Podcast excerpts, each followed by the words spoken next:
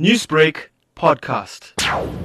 through an urgent meeting between South African Medical Association SAMA and Gauteng Department of Health held last Thursday, it was resolved that all newly appointed interns and community service health care professionals who have not been paid their salaries by end of business of the 31st and the 4th and are experiencing problems in reporting for duty should apply for special leave until their salaries are paid and they have money to cater for their transport expenses.